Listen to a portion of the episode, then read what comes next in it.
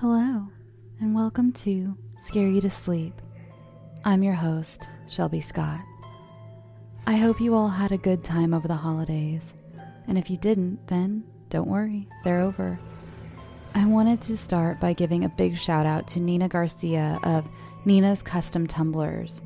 For Christmas, my mom had her customize a tumbler for me with my Scare You to Sleep logo, and it's so gorgeous. I posted a video on Facebook, Instagram, and Twitter so you can see it.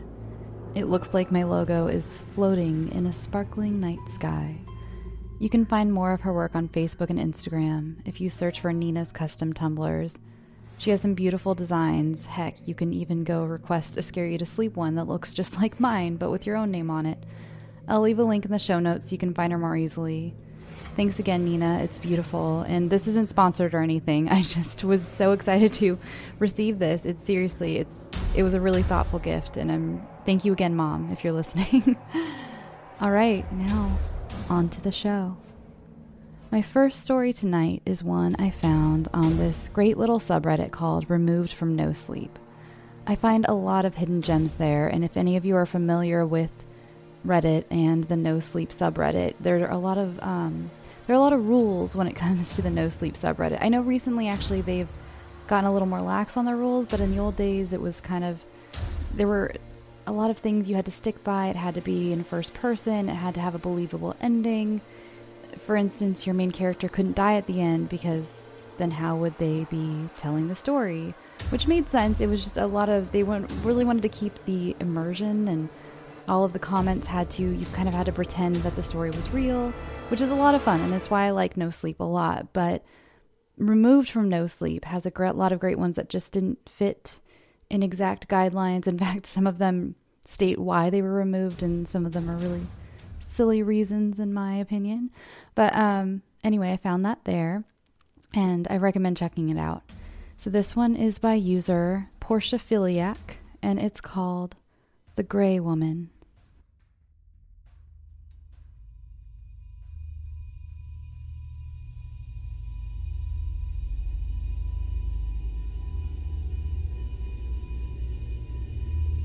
As I have once shared before, I am no stranger to odd paranormal experiences. This time, I will share the two oddities that accompanied my wife and I, and later our son, when I was active duty Army.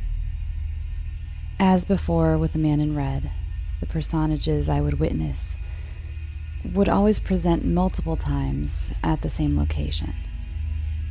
Let me set the visual stage. We lived off post, but still in military housing in an old upstate New York town. We were 10 or 11 miles away from that post, which allowed a nice reprieve from constant military bearing. Every evening after duty, I would be able to leave the confining post and enjoy the warmth of home in our little two bedroom apartment. The apartment buildings featured four apartments in each structure, and at least 25 or 30 of these buildings consisted of our away from base sanctuary. Officers and enlisted coexisted alike in these older, worn down, but sound structures. When we saw each other on base, it was salutes and parade rest, but in our little community, it was friends and family. Our little place featured two modest bedrooms, sandwiching a full bathroom at the far end of the entrance. As you walked in the front door, the open living and dining room welcomed a relief of generally compact army life. The front door opened against a wall, hiding a coat closet when opened. A few feet from that wall was an opening into a mudroom where our washer and dryer and winter gear was maintained. I put all of my military equipment in that room, reinforcing the visage of normalcy when that door was closed. Just beyond that was a kitchen with decades old formica counters hovering over faded and stained with age linoleum. The edge of the kitchen and edge of the living room were parallel, creating a hallway that led to the bathroom straight ahead. On the left was the larger room, and the right was the smaller. This hallway and the left room are the two spots where our consistent visitors would frequent. As I bring you back around to the living room, our television was centered immediately to the right of the door as you walked in. On that even farther wall, we laid our couch parallel with the adjacent wall. We loved open floor plans, and our furniture arrangement solidified our dedication to grand open floor space. Often we would watch our favorite shows while cuddling on that couch. Where I would sit, I would always be able to see the reflection of the hallway and larger bedroom opening when the screen would fade between commercials. The first time I saw the woman was right between an episode of Forensic Files and the first advertisement from their sponsors, Dunkin' Donuts. The screen faded from the show to the familiar black void, and where I had expected to see nothing but the reflection, I saw her. She was tall and gray, gray like smoke and ash all over. Naked and aged, but not wrinkled. In her physique, I saw what once might have been a gorgeous young woman, but in her present state, potential decomposition sagged and morphed the features downward. A plethora of grays blurred together in a miasma of rugged clouds near tipping point robust with moisture. It was initially breathtaking, but then the reality of the situation set in. I saw her in the reflection and was startled at the sudden arrival of her. I spun my head around, and there she was. Just simply standing there. She wasn't facing straight in the hallway or towards any particular direction. She just swayed there, apparently unaware of my acknowledgement of her. My wife realized I was fixated on something other than the sweet pastries on the screen and found my gaze. She followed my eyes to where I was staring and then turned back to me and asked what I was looking at.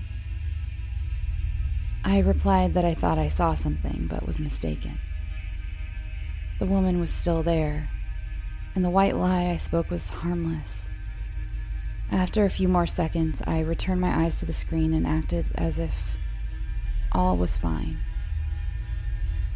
At this point in our relationship, I hadn't really shared my visitors with my wife. I never really felt confident in the experiences until he showed up. He or it or whatever it was. The man in red was such a common visitor that I hadn't feared it like I feared this next visitor.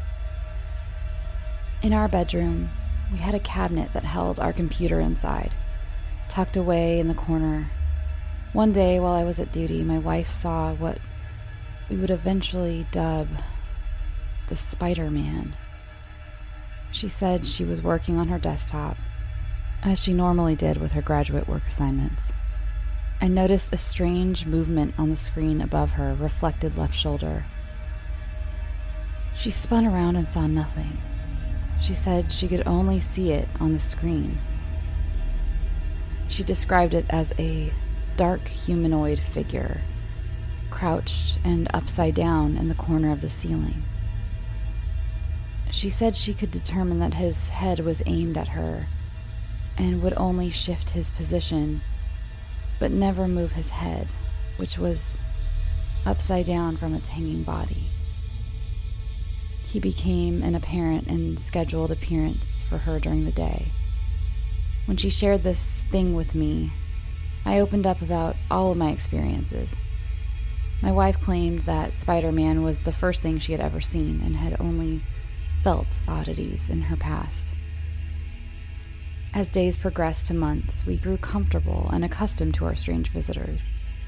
They never did anything but their usual stances and occasional twitches.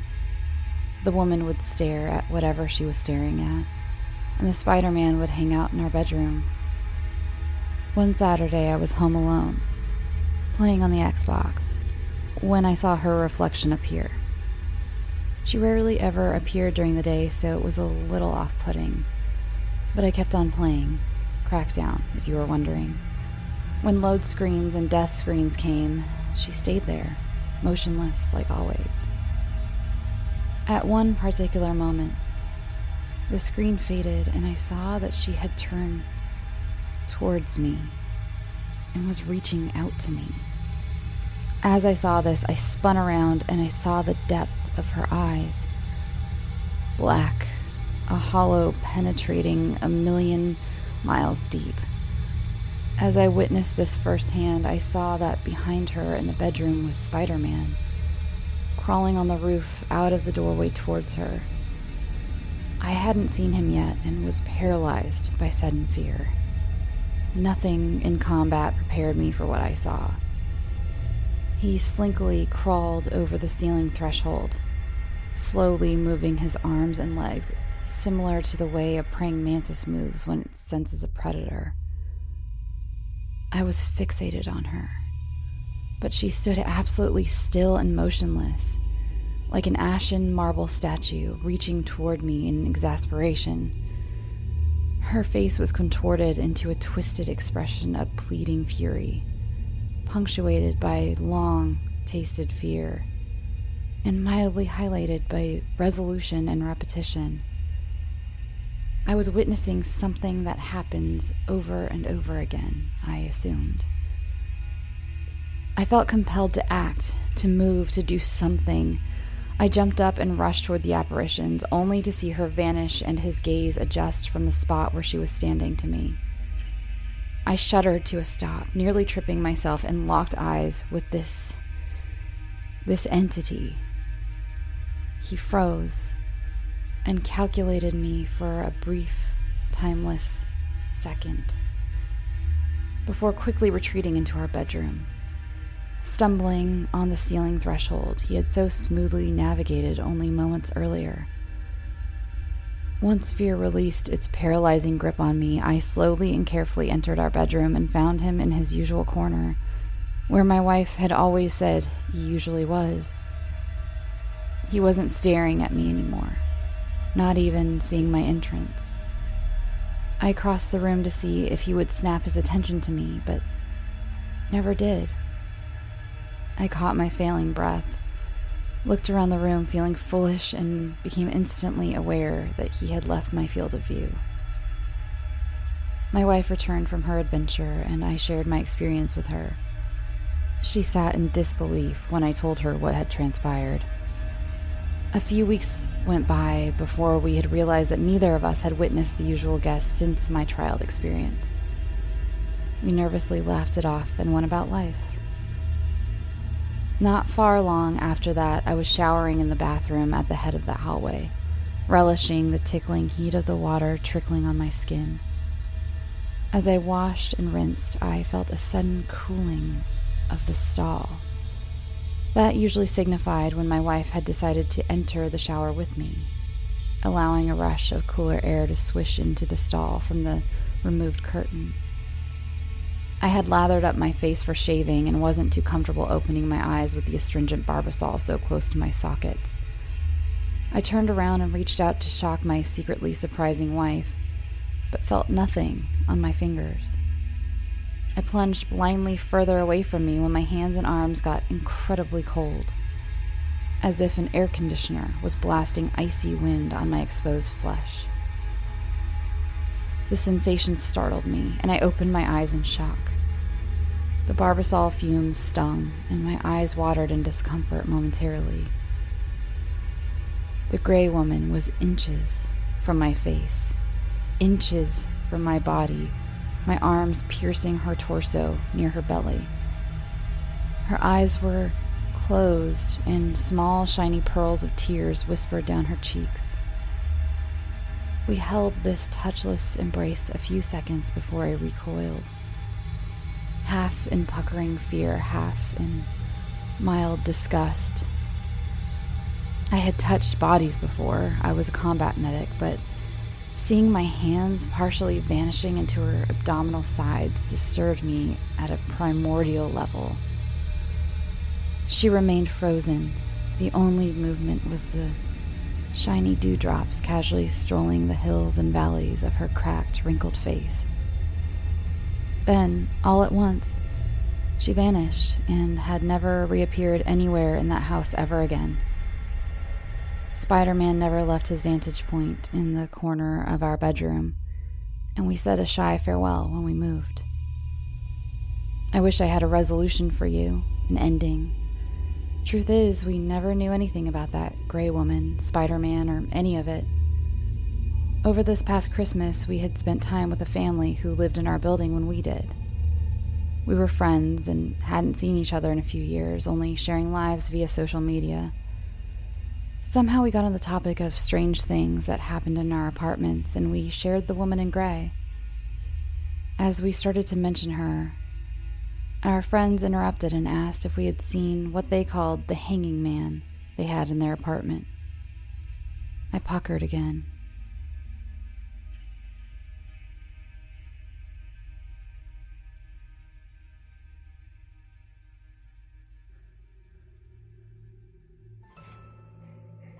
Our last story comes to us tonight from author Katharine Eddowes. You know her work from episode 22, the story They Took the Babies First. This week, she brings us another historical fiction, but this time it's set in the East End during the terrible time of Jack the Ripper. I was told by the author that it was totally okay if I didn't do the proper accents required for this story my UK listeners are probably sighing with relief that they won't have to listen to me attempt a 19th century East End accent as well as a couple of Irish ones. Fun fact before we begin, I thought I knew a lot about the Jack the Ripper case, but I didn't know that the song mentioned in this story, A Violet from Mother's Grave, is in fact the actual song that Mary Jane Kelly was heard singing the night she was murdered. I found a couple of recordings on YouTube. It's eerie to listen to. We don't usually have that sort of intimate information about the moments before a victim's life is taken. It really takes a victim from so long ago and really humanizes them. While reading this, Mary became more than just a character in a tragic story to me. I hope she does for you as well.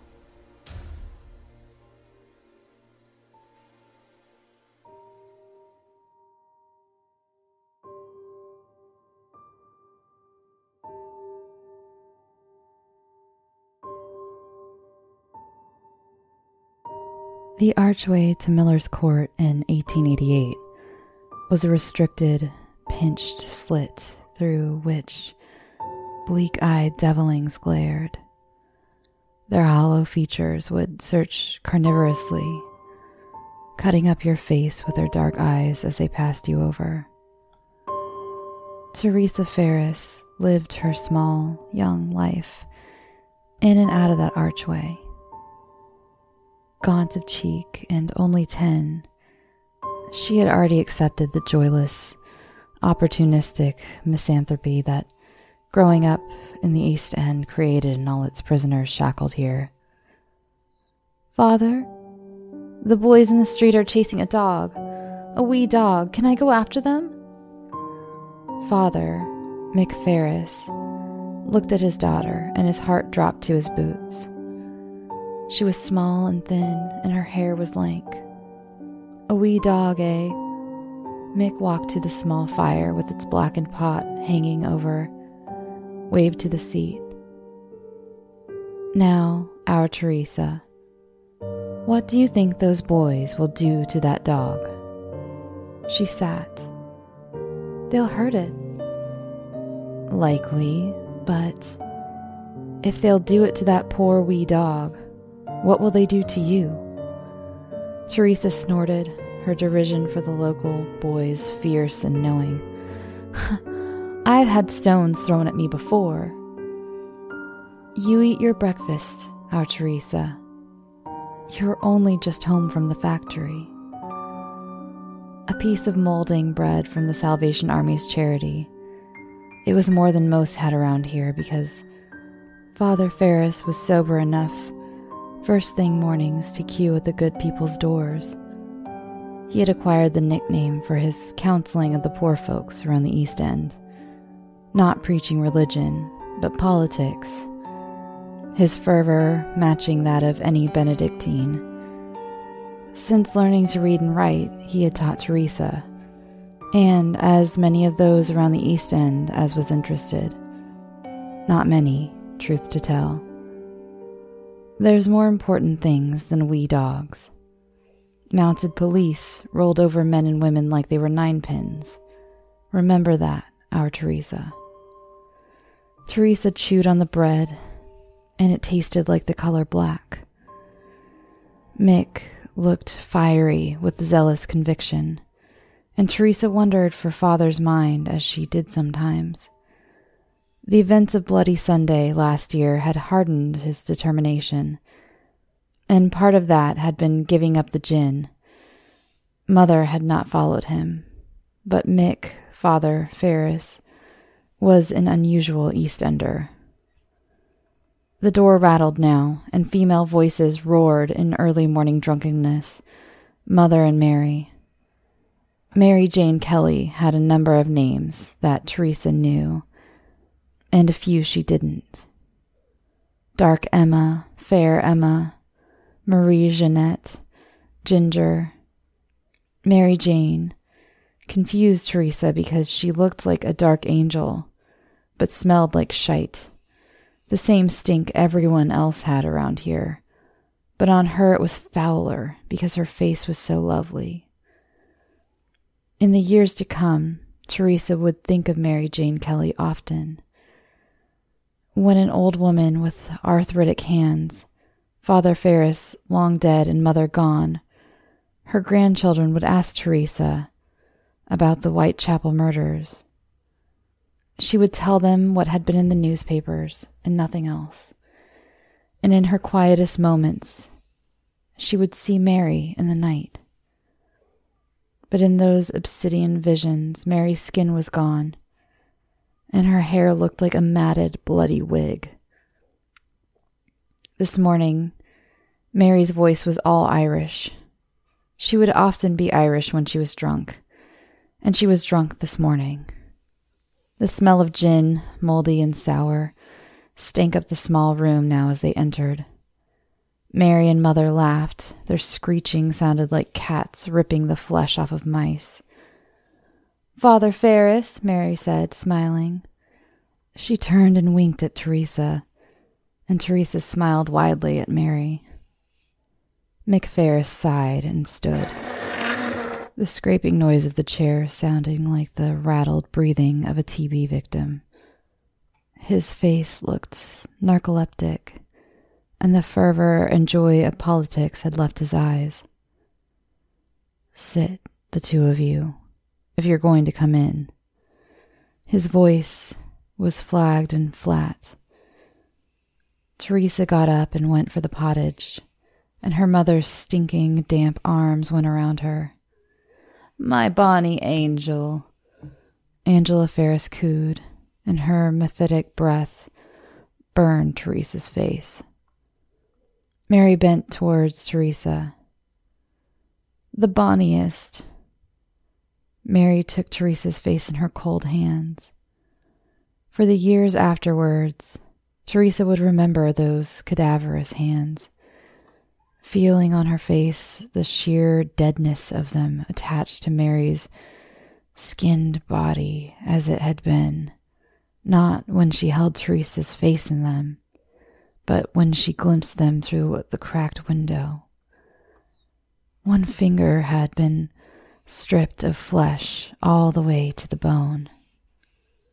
Now you leave her be, Mary Jane Kelly, said Angela Ferris, suddenly looking dark.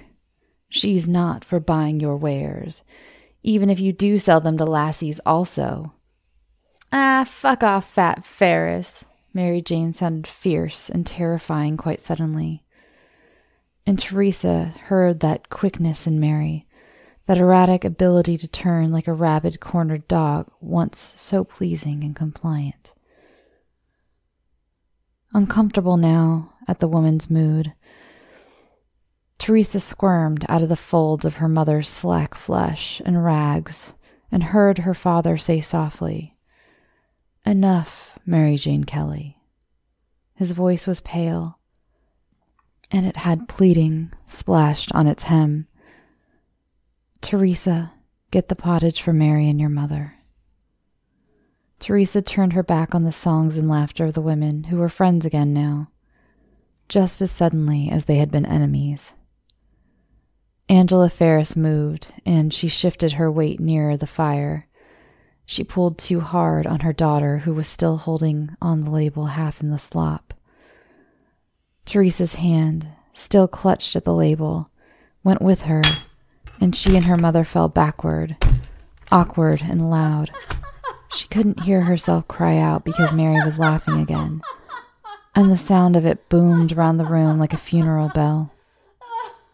From the floor, she looked up and saw her father pull her mother off of her. Angela thudded to the floor in a whoosh of dirty air as Mick unceremoniously dropped her. Father Ferris placed a wet cloth over Teresa's hand. His face was overcast. You keep it on there. He marched to his wife, who was lying in a heap, and the small man lifted the flaccid woman up, and shoved her out the door. Away, and sober yourself up. He grabbed at Mary also, whose face still laughed, like a wind up grinning skull, and Teresa added a new kind of hurt to that of her reddened hand. Don't come back till you're sober, and shut up your laughing. I can't abide it. Father Ferris closed and locked the door, but the sounds of Mary's laughter haunted the room from the other side. Teresa looked at the burn and heard Mary reassure her mother. He'll soften up, a soft touch, really, when all's said and done. Pathetic whines came from her mother. Never usually like that. I'm. I'm a bad wife. Bad. It's the gin, Mary. The gin. Teresa thought they could both fuck off and good riddance if the Ripper got them. She knew all about her mother. She wasn't a child.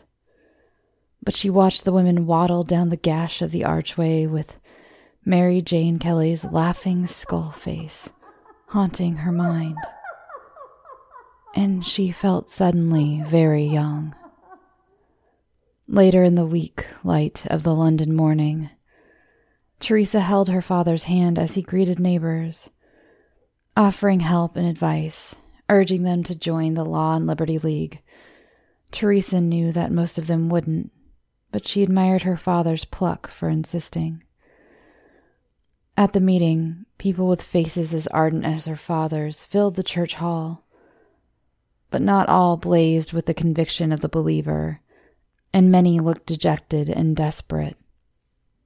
When Teresa's voice began, it held in a pronounced tone, even though Teresa herself couldn't hear it.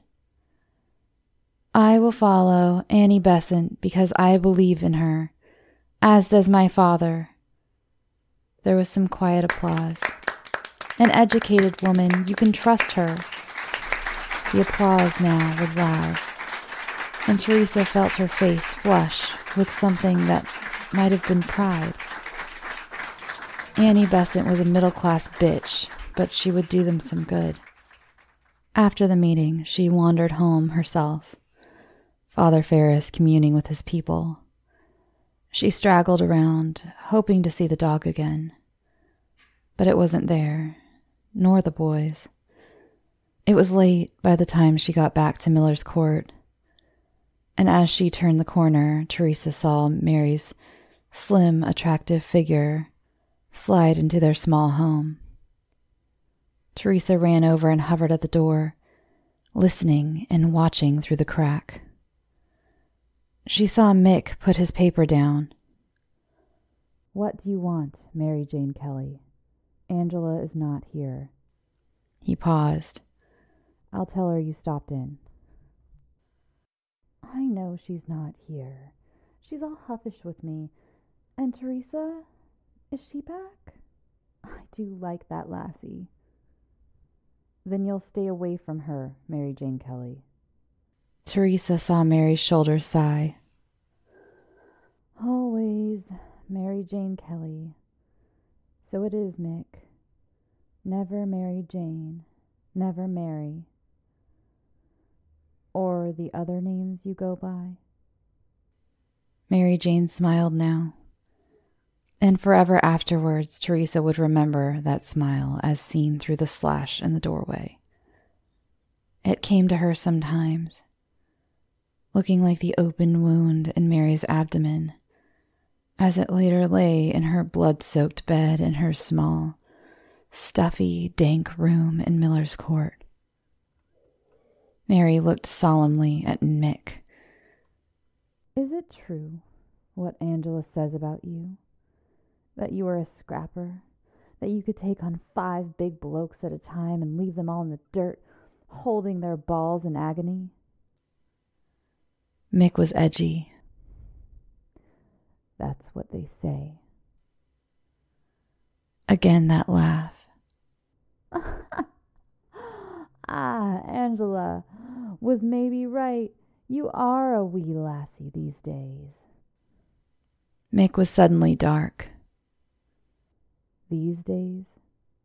These days, I have better things to think of than silly bits of strumpets like you, Mary Jane Kelly, and Angela Ferris with it, because neither of you will help yourself, God damn it. Mary struggled in the face of Mick's seriousness. Teresa saw Mary move to him and hold his gloomy face between her hands. Mick, I'm sorry. Mary kissed him, and Teresa thought he let her. Teresa thought the kiss looked real and sad and tormented. I'm going, Mick, to America. You and Teresa could come with me. I've got enough tickets for us all. Mick looked suddenly terrified, like the Ripper himself had peeped in through the window, all smiling teeth and cutthroat razors. I have to save our Teresa from Angela. I won't have to save her from you as well. He grabbed Mary by the shoulder and propelled her to the door. Teresa retreated to the corner in the shadows and held her breath. Mick closed the door behind Mary with a dark, maleficent thud. Bloody go to America. Please go and leave us alone. In the alleyway of Miller's Court, the light was dimming, and it wouldn't be long until the gas lamps were lit. Teresa crouched in the corner and heard Mary's feet click along the cobbles as she passed the windows, hunkering there. Teresa looked up as the sound of a family in the room there emanated. A baby cried, a woman shushed, a chair scraped. But below this, Teresa heard a whimpering and the unkind laughter of the boys. They approached from the small end of the alleyway, the narrowest part that led to another, even smaller passage. Teresa saw that they held the dog between the two of them. It squirmed and whimpered and bared its teeth. There were four boys today, and they seemed like a gray swarm. The dog looked too small in their square, dirty hands, and Teresa didn't even think of what she was doing when she lunged for the two holding it. In surprise, they dropped the dog and it hobbled away, back into the shadows. Oi, you! The biggest boy was about to throw a punch. It's that Ferris girl again, bloody girl. He paused with his fist ready. Teresa lifted her chin. You frightened to hit me then? Come on. Not hitting a girl. He didn't hit her, but he pushed her flat on her face, and with that the boy spat at her and strutted, laughing, to the open end of the alleyway. Teresa wiped her face and looked at her skinned knees. She listened. The dog whined, cowering in the darkest part of the alleyway. Teresa could see its eyes glowing dimly. Doggy, doggy, she whispered to it. Come here. Come on. The dog thumped its tail. But Mary's door screeched then. A dark figure came out, and the dog turned tail and ran. The dark figure's cloak swirled in the faint light of the alley, and it placed a top hat on its head and spun away. At that, Mother came out of Mary's door also. Angela Ferris was flushed with drink and good humor. Imagine that fine gent of yours down this way. Aye, my gentleman friend in Paris knew him. He's a painter. I don't know where you get them, Mary. I don't know. Angela's voice changed now. I shouldn't say it because good riddance to bad rubbish, but I'll miss you. I'll be here tomorrow. I'm set on seeing the Lord Mayor's show. But Angela Ferris cried and sniffed. Hush now, Angie. Mary Jane's voice was full of dark soothing and Teresa watched from the blackness as Mary kissed her mother, like Teresa had seen her do before. A long, loving kiss that made Teresa sad in a way, and she didn't know why. Mary Jane pulled away and dabbed Angela's eyes with the cuff of her coat. Mary reached into her chemise. This is yours, my gentleman. You get a quarter. A quarter? Angela Ferris's voice sounded affronted. You're a cheating bitch. Mary sounded offended when she said that. I am not a cheat. Quick and sudden, she reached at Angela's face and scratched. The women howled at each other. From a window, a dirty curtain twitched, then fell back into place. Eventually, Angela pushed Mary into the wall and straightened her hair in the way drunk women do, turning her back on Mary. Mary moaned. Oh, come on now, Angela. Take your share. I don't want to be alone tonight. But Angela stumbled off. Go fuck off, Mary Jane Kelly. May the Ripper take you. Mary Jane's voice was just as childish and truculent now. You're a fucking cow, Angela Ferris. With a moldy old cunny.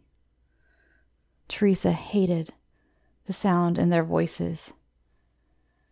Mary Jane Kelly sighed and laughed a cynical laugh. She'll be back.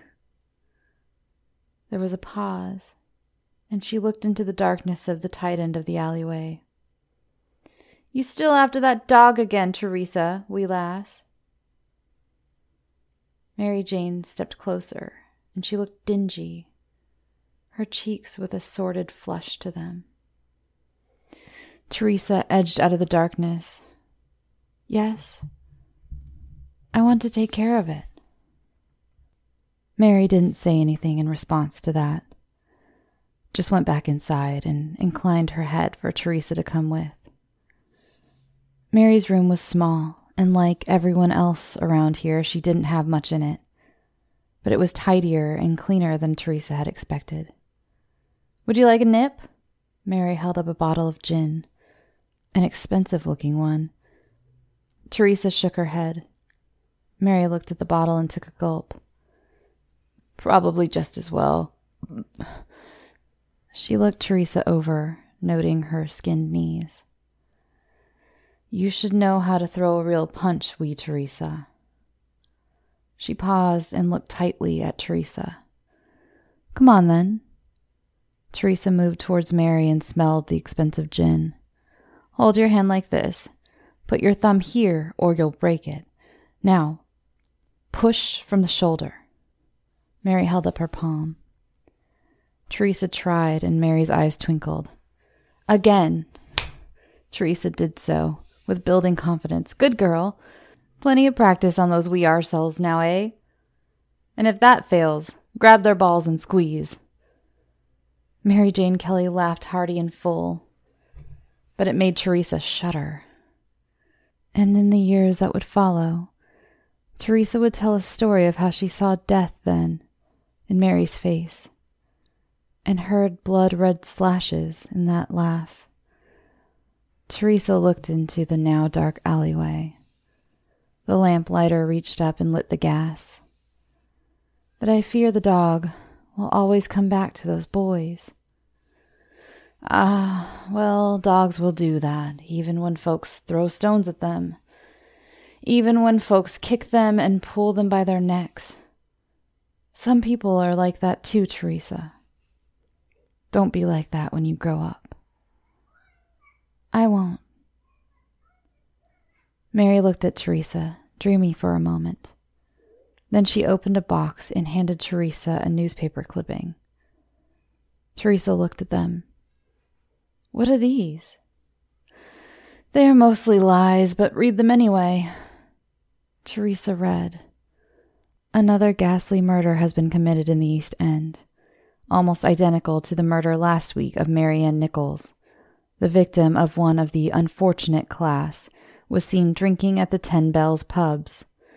The throat was cut and the lower part of the body horribly mutilated. Mary's face was grim, and her thinking moved behind her eyes. It is a terrible shame, is it not? Mary sighed, and Teresa heard something like giving up in Mary's voice. Teresa, will you write to my mother for me? Yes, if you like, but won't you do it yourself? Not tonight. I'm tired. Mary handed Teresa a blank page from the box that held the clippings and a pencil and said, I am so sorry to be leaving, but it is for the best. Teresa scratched the words. I will miss you all, but we have been strangers now for long a year. Do not look for me.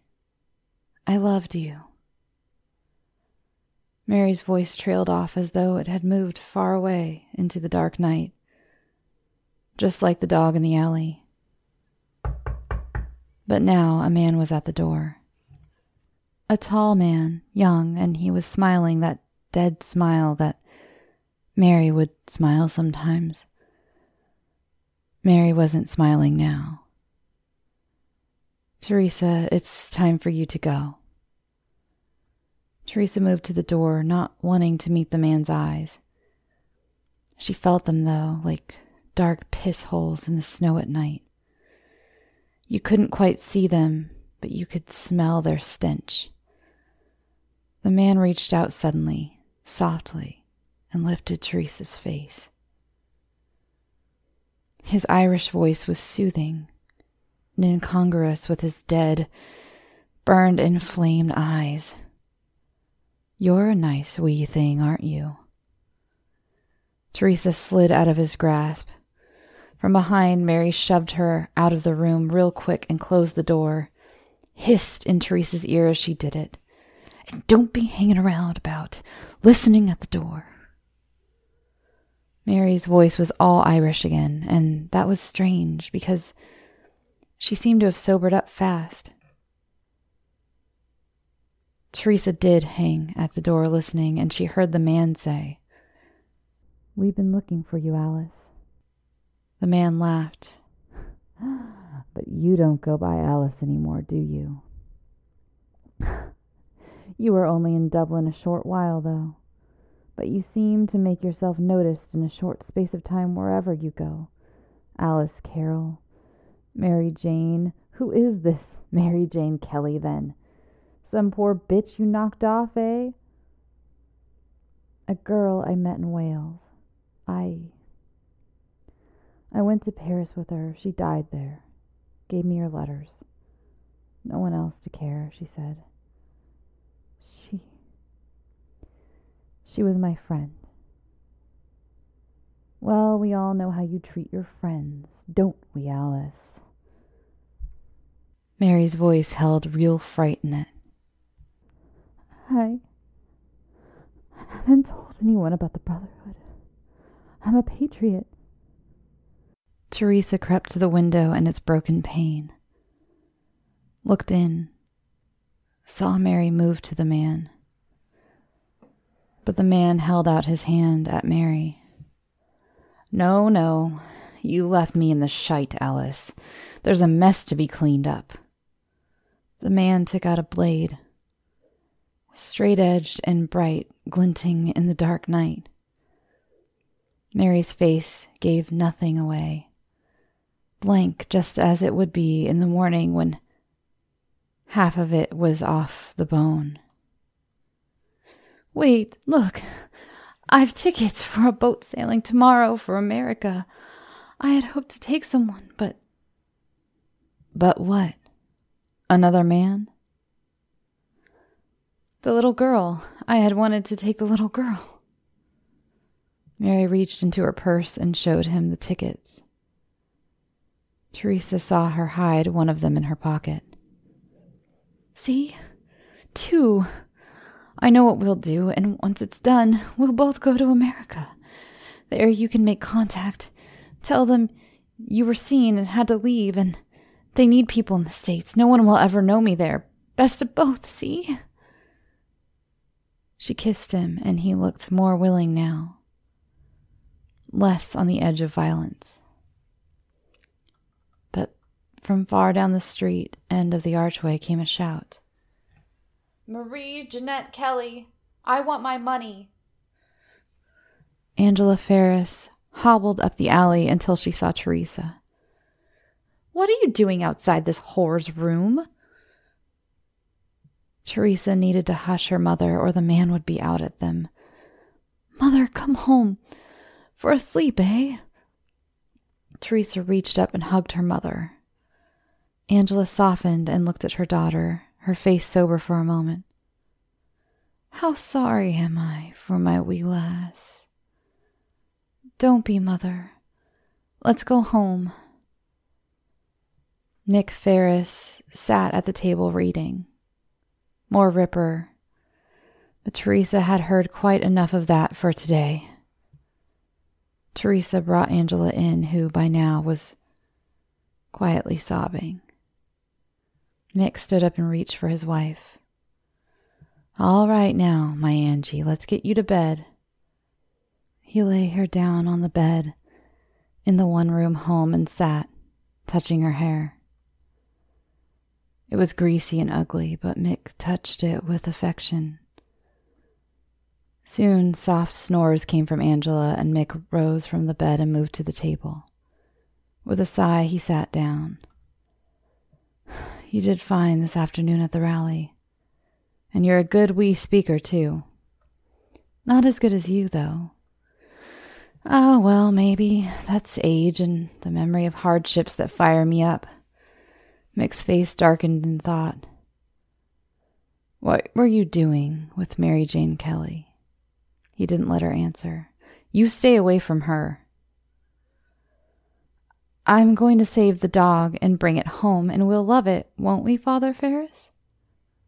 Mick laughed. All right, then, if you dare. Mick turned the page of the paper. The Duc de Maille Count and Countess Karolyi and the Prince Esterhazy have arrived at Sandringham on a visit to the Prince and Princess of Wales. Mick looked at Teresa, and they both laughed. All right, our Teresa. Bed with you.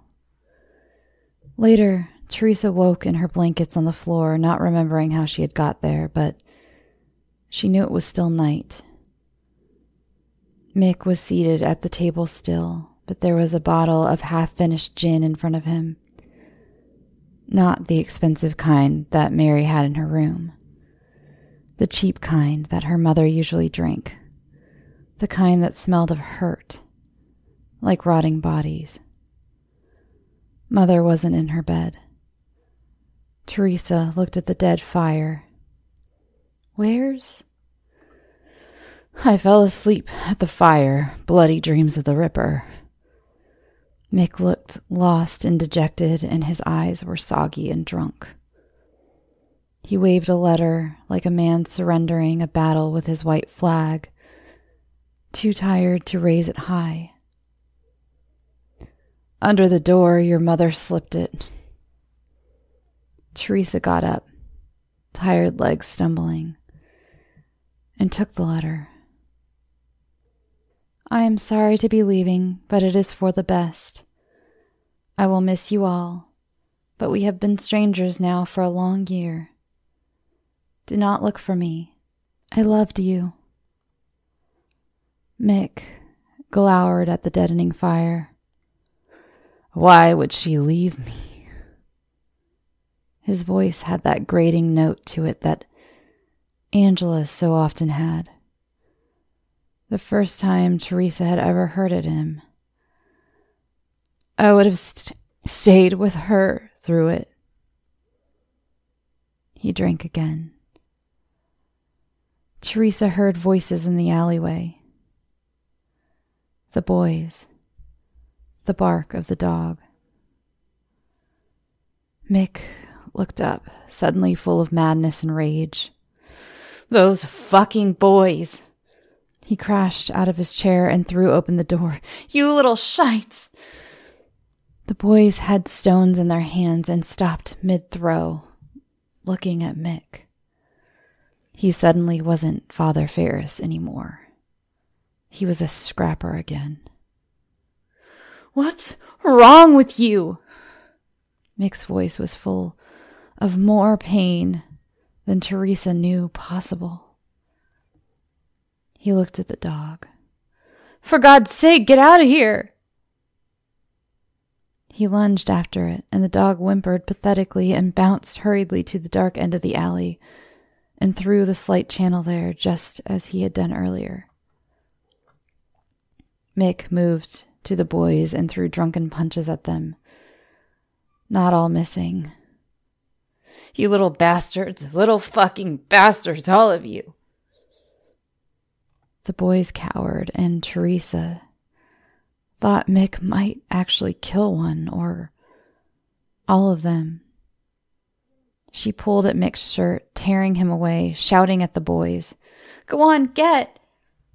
The boys ducked out of Mick's grasping, drunken, but frightening hand. He looked at Teresa with beseeching eyes, and now Teresa's heart broke for her father. Inside the house, she put Mick to bed amongst self pitying whimpers and shredded words. Why? I never thought wouldn't leave me. Why? And just before he fell asleep, Mick looked up at his daughter. I love her, you see. The fire steamed as it died, and the house was quiet, the alleyway dark and secretive. The boys were gone, the dog too. From next door, she heard Mary's voice, all Irish again. A little drunk, but not too much. She was singing, It was only a violet I plucked from my mother's grave.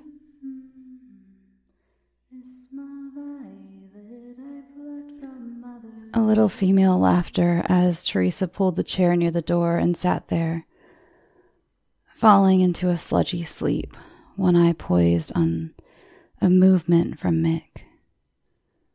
But in the dingy morning, a couple of hours later, the bark of the dog moved her to the door. Outside the alley was bleak with autumn morning darkness as the dog ran past her. He was running away from the boys. Good, clever boy. And so, with that, Teresa squared her little sharp shoulders and got ready for it. The boys were grimy with deprivation, and they spat humiliated hatred at Teresa. She spat her own hatred back. The gang leader stepped forward as Teresa knew he would, and his eyes were dark with animated violence. Piss off, little Irish. His voice was Dutch. That's the preacher's daughter, that Ferris one. The leader of the boys looked down at her, his eyes slanted with unthinkingness.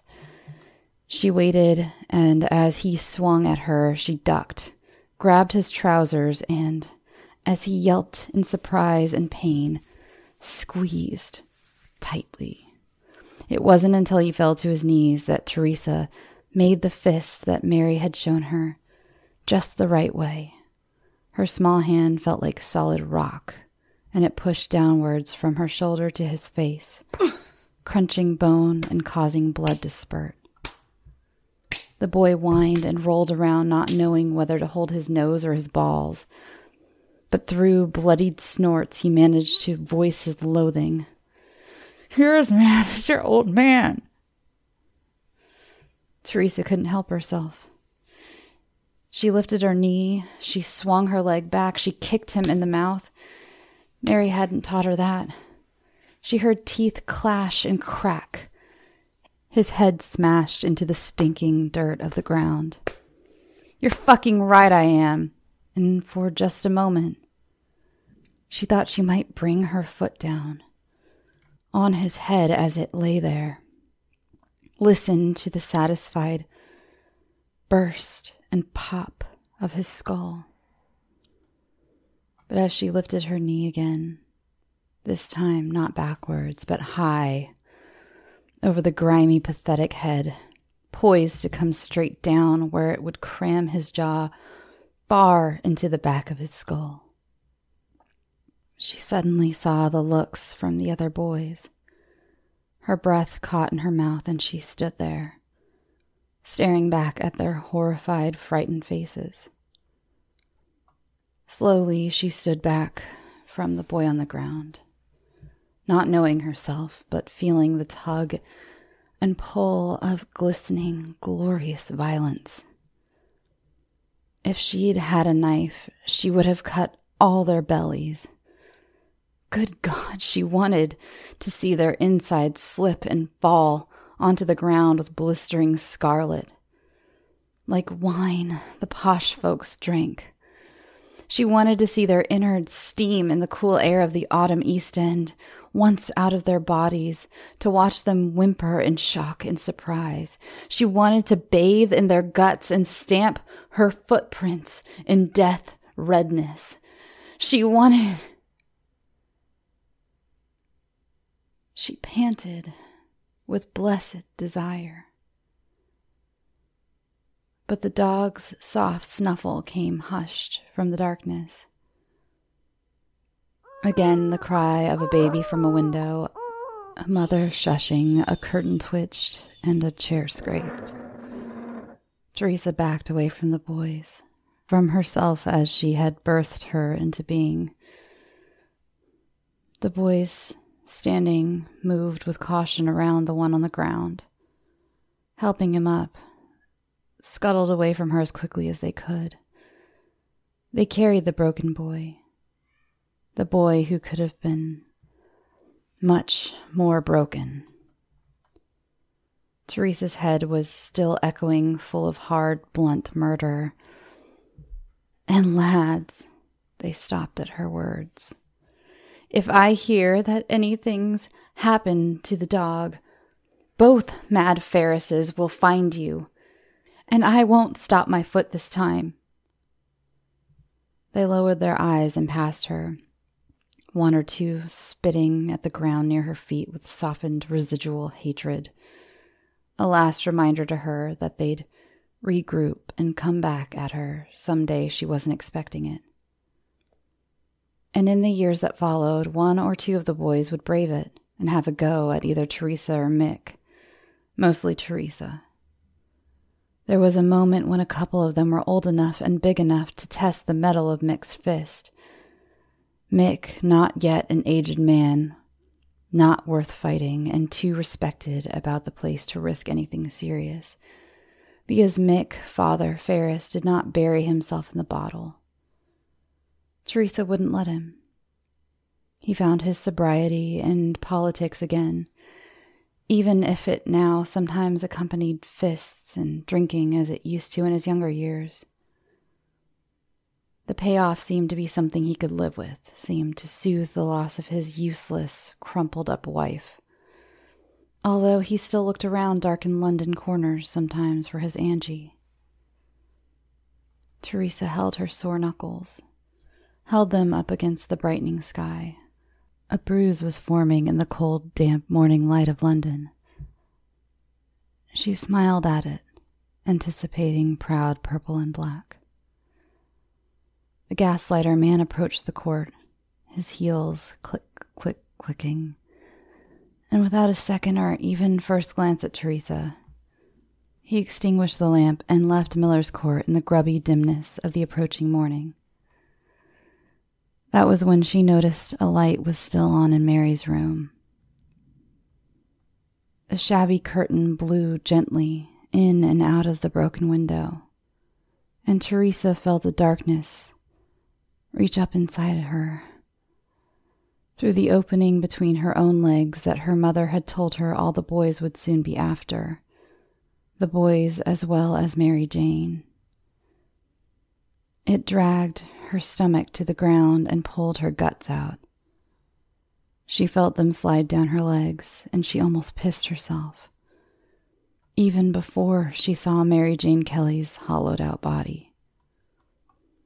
Through the corner crack in the window, Teresa poked her fingers in and pulled at the dirty material.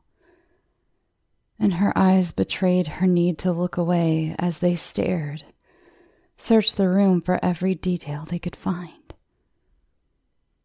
She didn't know how long she stood there, but the sound of a man's footsteps on the cobbles again made her move. She hid in the dark corner of the alleyway and saw it was Mary's rent man. He did the same as Teresa, pulled the flimsy curtain aside through the broken glass and looked in. But unlike Teresa, he drew back almost immediately and gasped.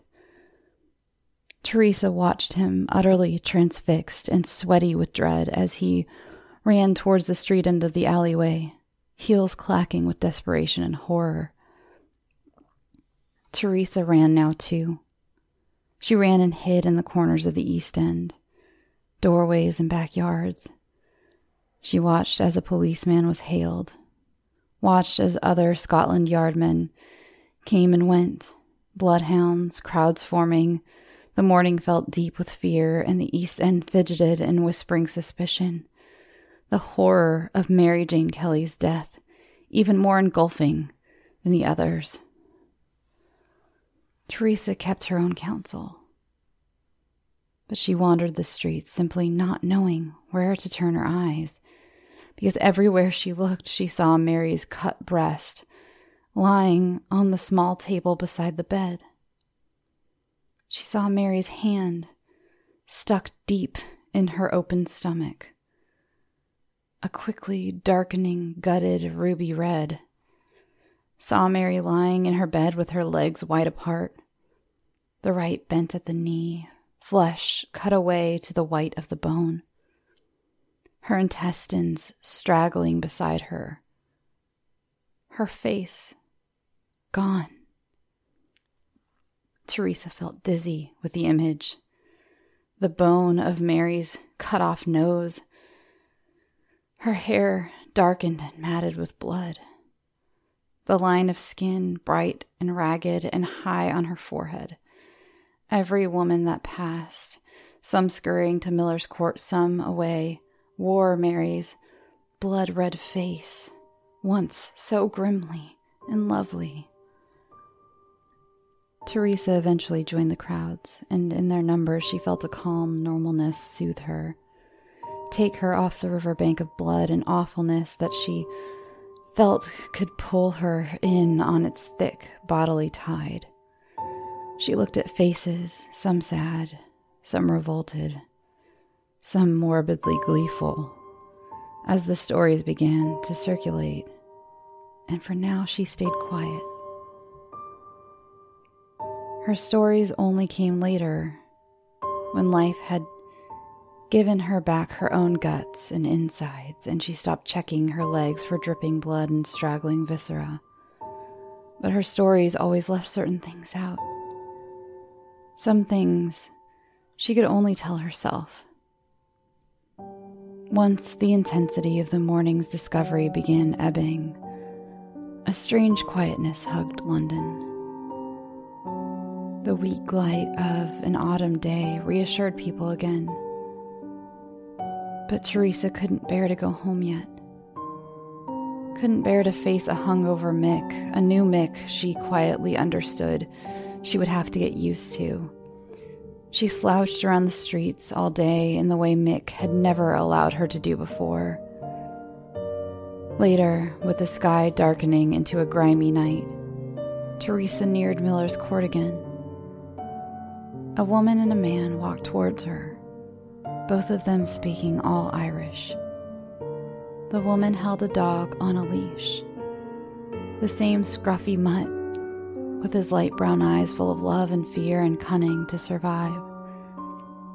And as she passed Teresa, the woman let the leash drop, and the mutt stopped by Teresa and gave her a sniff. As she held out her hand to the willing muscle, Teresa heard the song again from the woman's lips. It was only a violet I plucked from my mother's grave. Teresa took the leash with a childish uncertainty. The dog looked up at Teresa with utter devotedness and acceptance.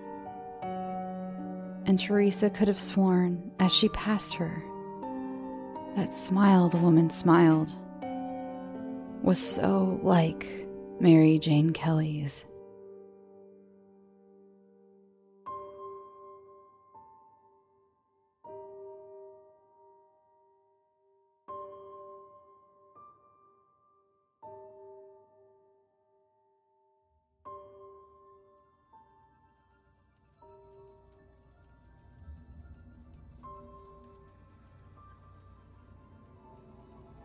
Thanks for listening. To say, I missed you guys over the holidays. I'm really glad to be back. First off, I have some Patreon shoutouts. My eternal thanks to Courtney Zweig, Logan Beard, and Caitlin Cancel Me. I'll be getting all my 5 and $10 patron bonuses mailed out this week, and Leticia, I haven't forgotten about you. Also, a reminder I'm still in need of stories to read on the show please email me at scareyoutosleep at gmail.com. My budding horror authors out there, make it a resolution to send in a story. I don't feature every story on the show that I get. I'm really trying to hone in the tone now that it's really taking off, so please don't be discouraged if I don't use a story on the show. I'm just starting to get pickier about stories that work well. For instance, if there's a ton of dialogue between several characters, it just gets a little muddy and confusing hearing me read it out loud in my same voice. And I just haven't mastered voices quite yet. I sent in about five stories to No Sleep, and they only ever featured one. And it just made me more determined, and look at me now. So please don't take it as a slight if I don't use your story. I'm just limited in my talents to portray things in an audio medium. All right, I look forward to some new meat in my inbox. You can follow the show on Twitter and Instagram at Scare You to Sleep. You can join the Facebook page and chat with your fellow listeners and some of the authors I feature on the show. Facebook.com slash Scare You to Sleep. If you'd like, you can follow me on Instagram and Twitter at Shelby B. Scott. I think that's all for this week, everyone. Now, go get some sleep. Sweet dreams.